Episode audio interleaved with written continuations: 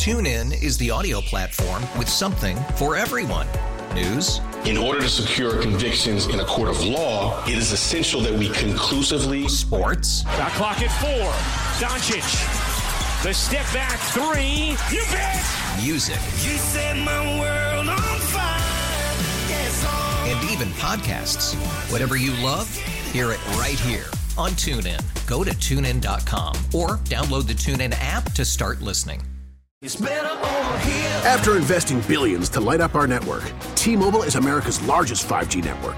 Plus, right now, you can switch, keep your phone, and we'll pay it off up to $800. See how you can save on every plan versus Verizon and AT&T at tmobile.com slash across America.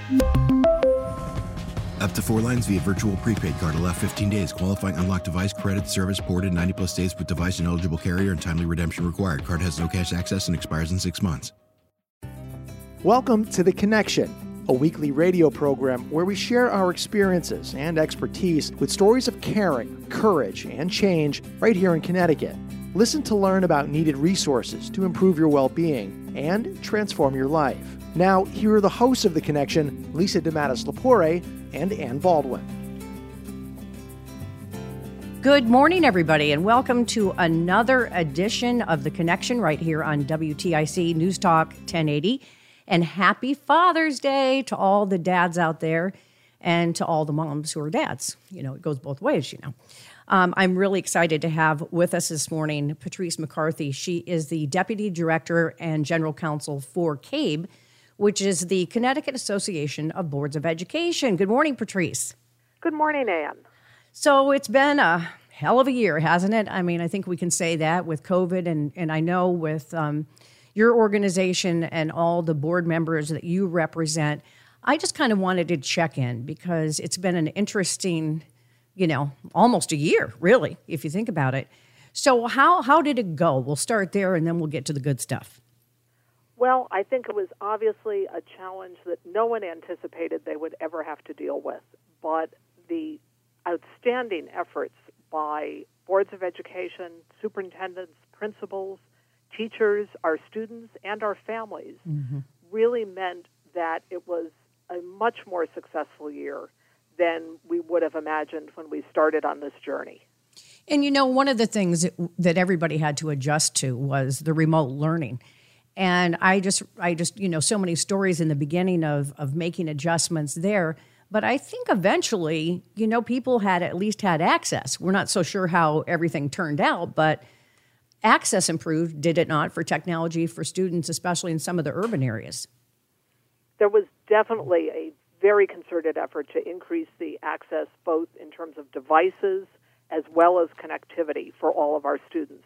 What we did learn, though, is that even with the device and the technology, there are often real obstacles to students being able to learn in a virtual environment. Everything from multiple children in a family and perhaps an adult also working remotely, meaning that there really isn't the level of connectivity that they need, to the fact that we had older students that might be needed to care for younger family members, and just a lack of engagement in some cases because mm-hmm. students thrive in the environment of school and that social interaction, that interaction with their peers and their teachers is really critically important to their ability to succeed. Absolutely, and eventually we we've gotten there, right? Most schools um, have now in in person learning. So you talk about that that other component that wasn't there. How hard was it to get to the point? I, so many districts, most districts make their own decisions, right, on reopening, on protocol, on all these things. How do you think that transition to in person learning went? I think it went incredibly well. Districts did make their own decisions, but they did that based on the state guidance and, in some cases, the state mandates, all pertaining to health and safety issues. And they did it in consultation with their local public health officials. So there was great communication from our State Department of Education and our State Department of Public Health.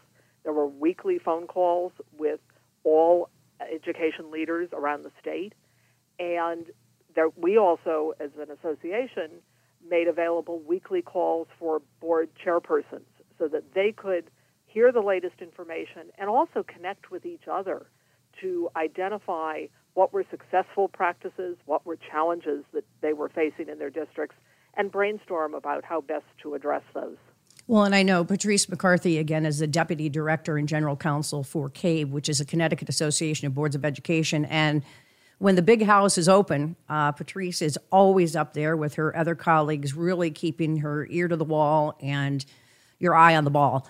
Um, so that's one of the great benefits of you know those boards of education that are CABE members is that you do keep them in the loop because there's so much going on, so many changes in legislation and every other thing that it's nearly impossible for these boards not to keep up.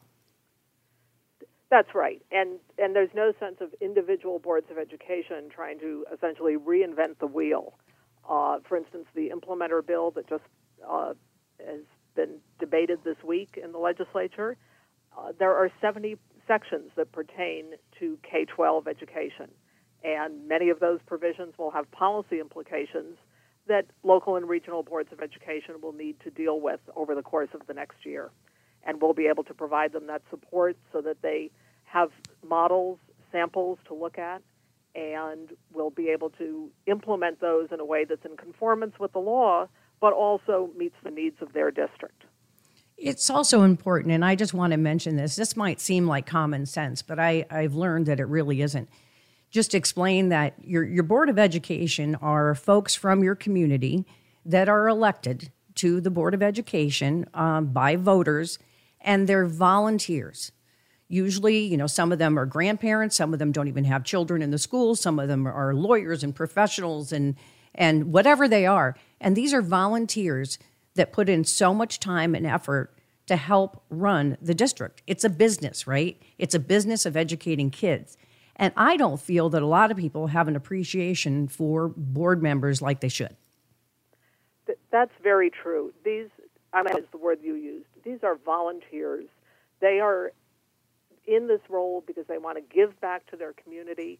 They want to make sure that their community has a strong successful education system that meets the needs of all students. And the number of hours they spend, not just in board meetings, but mm-hmm. in committee meetings, in supporting their schools. We have school board members that are volunteering to chaperone the all night post graduation parties good that for are them. taking place this week. wow, good for them. That's going to be a long night. But it just shows you you know, the heart that these people do have for public education. And it just, you know, especially when I was a former reporter, it was interesting. I never got sent to a school board meeting unless there was a huge controversy or some sort of an issue, right? And then people complain that they don't know what's going on. Well, attend the board meetings, look at the minutes. Most of them are streamed online. There's no reason not to be involved and not to know what's going on in your district. That's right. There are plenty of opportunities, and there are also opportunities to think about serving your mm. local school board because the this is in many cases a thankless job, but it is also a very meaningful job. And so, if you're interested in involvement in your schools, then think about running for the Board of Education because that's the policymaking body that sets the the tone for your district. Absolutely. And most of those, and, and you also, if you become a board member, let's say somebody's new at it, CABE, another thing that you do is you support that person in becoming a board member, how to be an effective board member. There's so much training and education that's provided by CABE to those individuals. So you don't have to try to, you're like, well, I don't know what I, I don't know what I'm doing. I don't know what this means. You help those folks figure that out. Absolutely. We provide statewide workshops, regional workshops, and workshops for individual boards of education to talk about what are the roles and responsibilities, what are the best practices, how do you be an effective advocate on your board. And we just have a couple of minutes left, and I want to leave this because it is Father's Day. Um, on a positive note, not that we've talked about a lot of negative things, but what do we have to look forward to next year, Patrice? I know you don't have a crystal ball, but what is your hope for public education here in our state in the fall?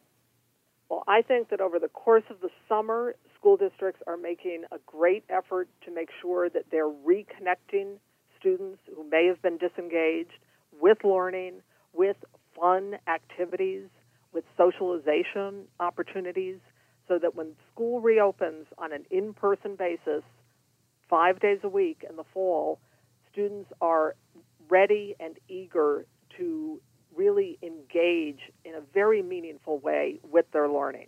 And also, districts are looking at making sure that they provide professional development opportunities Mm-hmm. for their teachers because these individuals have been on the front lines Yep. all year and they too need the opportunity to be re-engaged, reconnected and reinvigorated. Absolutely. And I don't think we can say it enough again to thank all the educators out there, all the administrators, all the parents. It's really been a, a you know community effort. We've all had to pull together to make this work and and to make sure that you know the students don't fall behind. And you know, it's back to the days where if you told someone you were going to summer school, you know, that wasn't a good thing. But it's okay because it's really a chance to make sure that you're on track going into the next school year. So there's really not that stereotype anymore with summer school, is there? No, there absolutely is not. Summer school is going to be a fun experience for our students this year. Well, Patrice, thank you so much for taking the time. This was a great conversation, and uh, you know, continued success to all of you over at CABE and all of your member districts in the fall. Thanks so much, Ann. All right, and when we come back, we're going to touch base with the Connecticut Humane Society. So don't go away. And again, thank you, Patrice, for being with us. And up next, we've got Susan Waschlager. Am I pronouncing that correctly? You did great. Did I? Okay, good. We'll leave it at that. and uh, Susan is the marketing and communications manager for Connecticut Humane. And you're probably um, a local celebrity at this point, right, Susan? Because you do most of the pet segments on radio and television. Uh, that's, oh, I guess so. The pets are the celebrities, though. They're the real stars, right? they they really are. And you know, a lot of people might think that you know that's a that's an easy job, but it really isn't because you know, tell people about whether you're taking a bird or a cat or a rabbit or a dog. I mean, it's that's quite a job.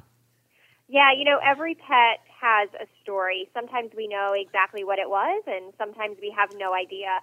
And so sometimes the pets that come to us have behavior quirks, right? I've Mhm. gone on uh, TV Live for Pet of the Week and had a guinea pig uh, go to the bathroom on me, which is always a fun surprise. So, yeah, you kind of never know, but you just always want to be so patient and understanding with them because what they're going through is pretty tough, right? They have lost their home.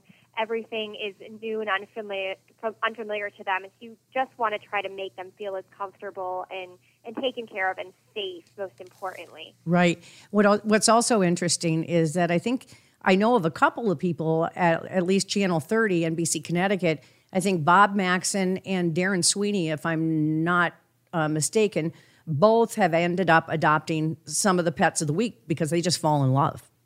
They have, you know, sometimes the right one comes along and it's just the the right person at the right place at the right time with the right pet and you don't know when that's going to happen and I tell a lot of people you might think you're looking for a kitten or a puppy or a different kind of pet and you come and meet them, but you see somebody else who catches your eye and you might head home with a senior or a dog and you were looking for a cat. So I always remind people to be open-minded, but it's so exciting when you see uh, that match happen right before your eyes. Absolutely. And, you know, it appears to me um, that the Connecticut Humane Society has not skipped a beat during COVID. What has the impact been on your organization? Absolutely. When we started to hear the news of all the things that were happening and as COVID restrictions started to occur in Connecticut, one of the first things that people said was, how do we keep our pet food pantry operating during this? Because we know so many people rely on it. You know, we are here for the pets, but we're also here for people in the community and other rescues and animal control shelters as well. And so we had to change everything top to bottom to make it safer. So our pet food pantry for a little bit did deliveries out to people's homes so they could still fill those food bowls for their animals and, and keep their pets, especially during such a tough time when they really needed each other for comfort. Um, our Fox Memorial Clinic here at Newington, which is reduced fee made possible by donor support, continued operating but did curbside service, which I think a lot of veterinary offices Mhm. did across the state. So still taking in pets. We focused on urgent care. So routine appointments, you know, just your yearly exam, we put that off for a little bit because it wasn't urgent. And our adoptions moved to online. So we did online applications, phone call sessions for adoption counseling where you learn about the pet, you know, what is the family looking for, making that match, and then making an appointment for them to come in.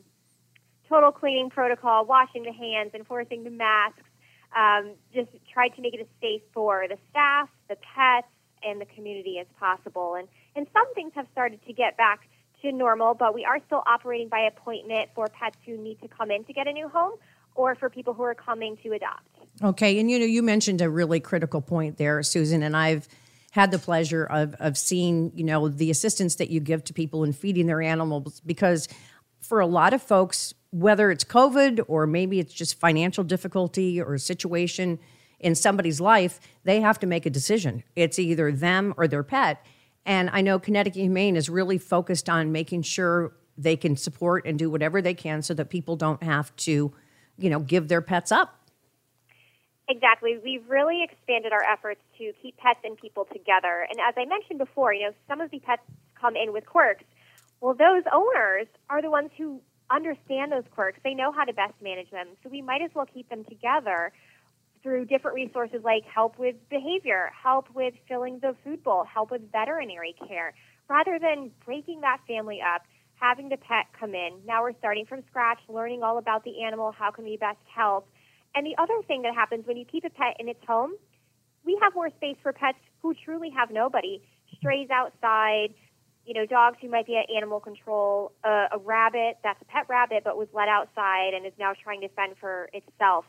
So that's why we think it's so important for so many different reasons to keep pets and people together. So, how can people support Connecticut Humane, whether it's the pantry or how do you guys survive?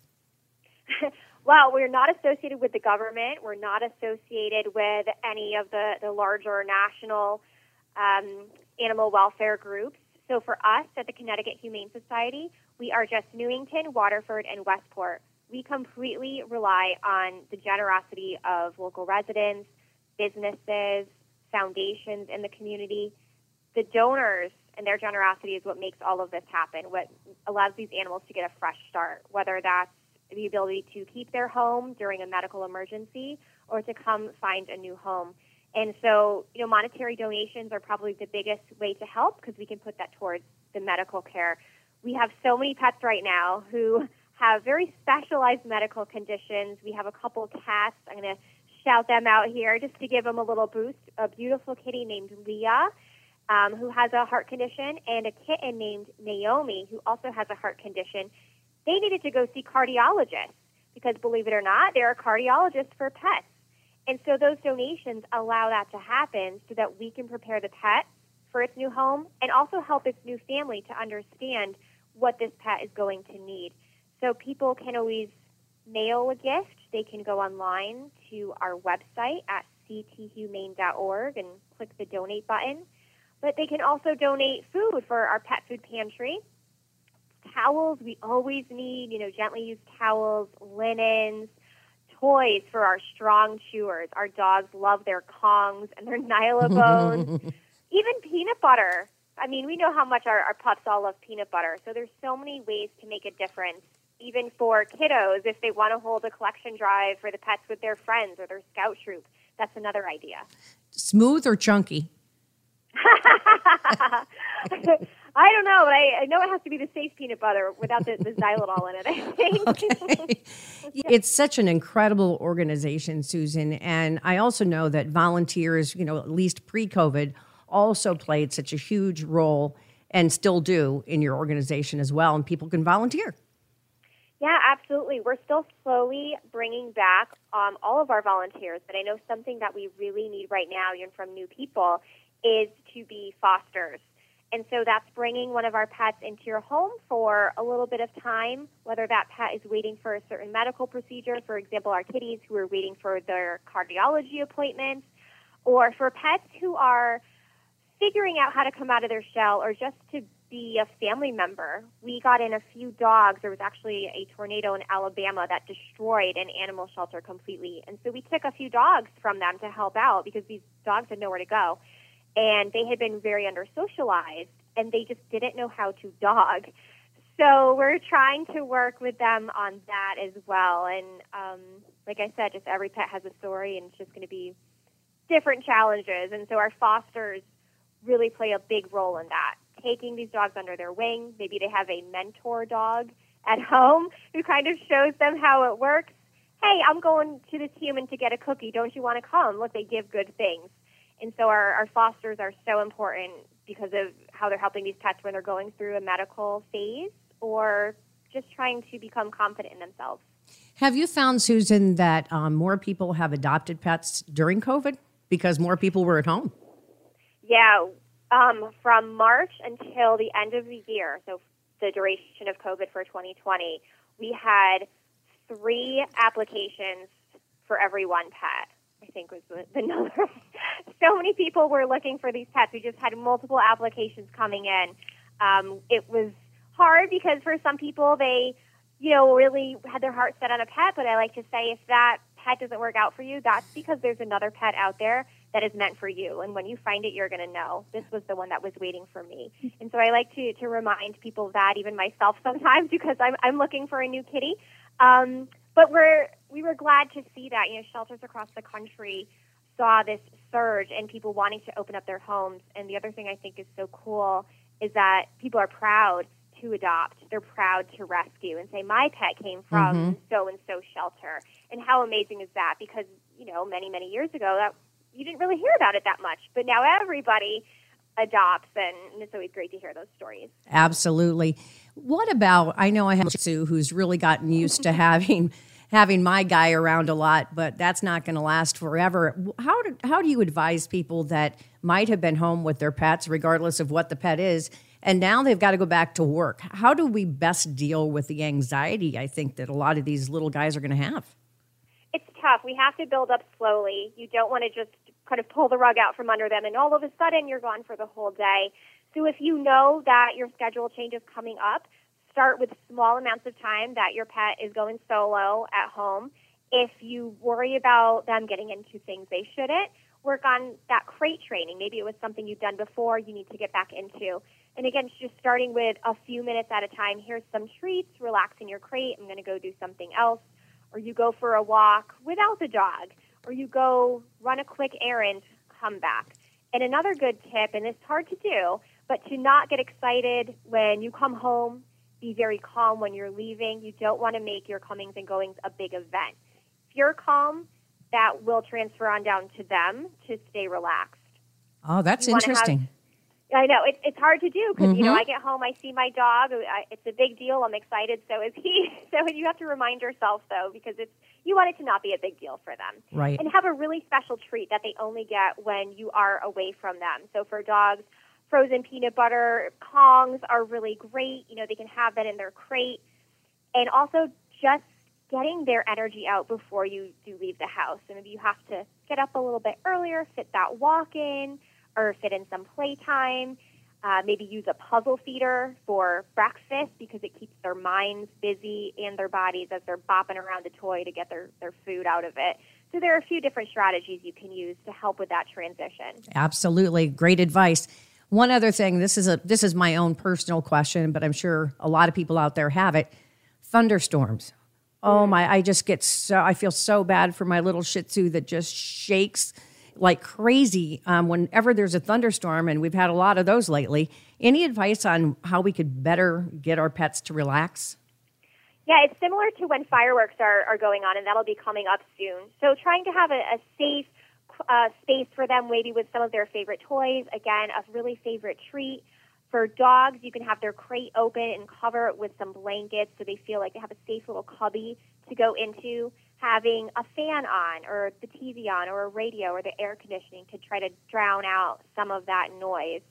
And having someone home to be with them is also very comforting.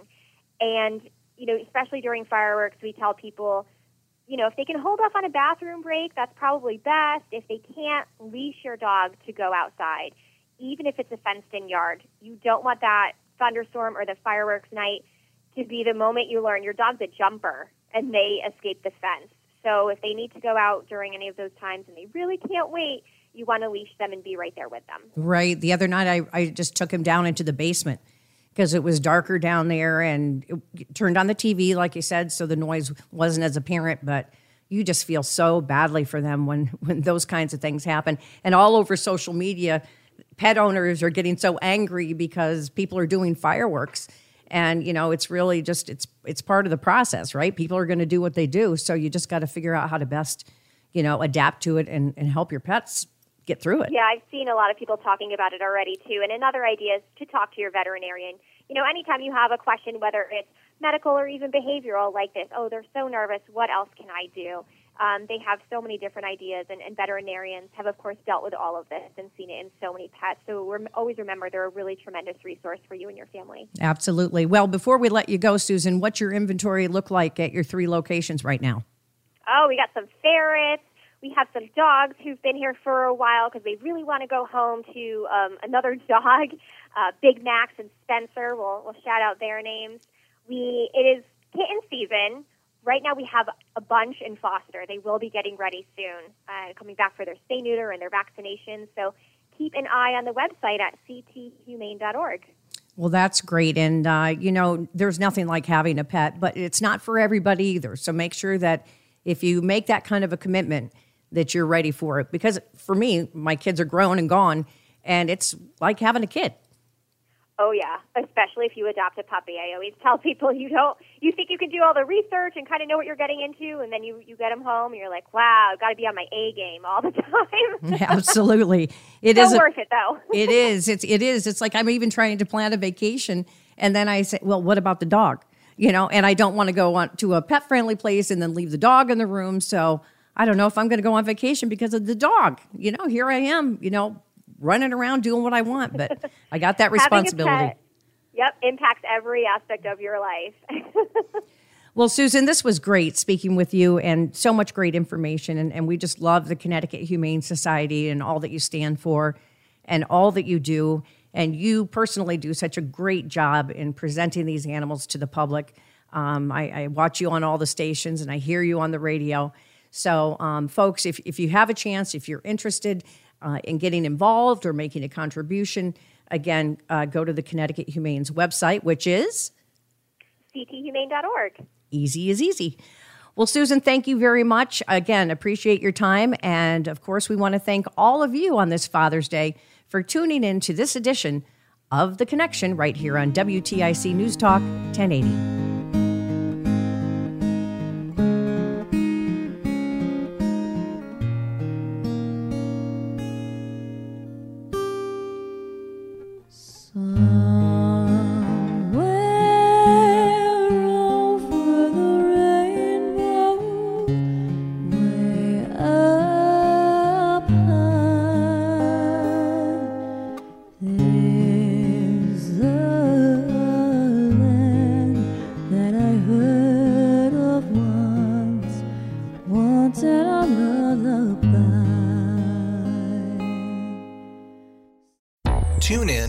Audio platform with something for everyone. News, In order to secure convictions in a court of law, it is essential that we conclusively sports, Shot clock at four. Doncic. The step back three. You bet. music, You set my world on fire. Yes, and even podcasts.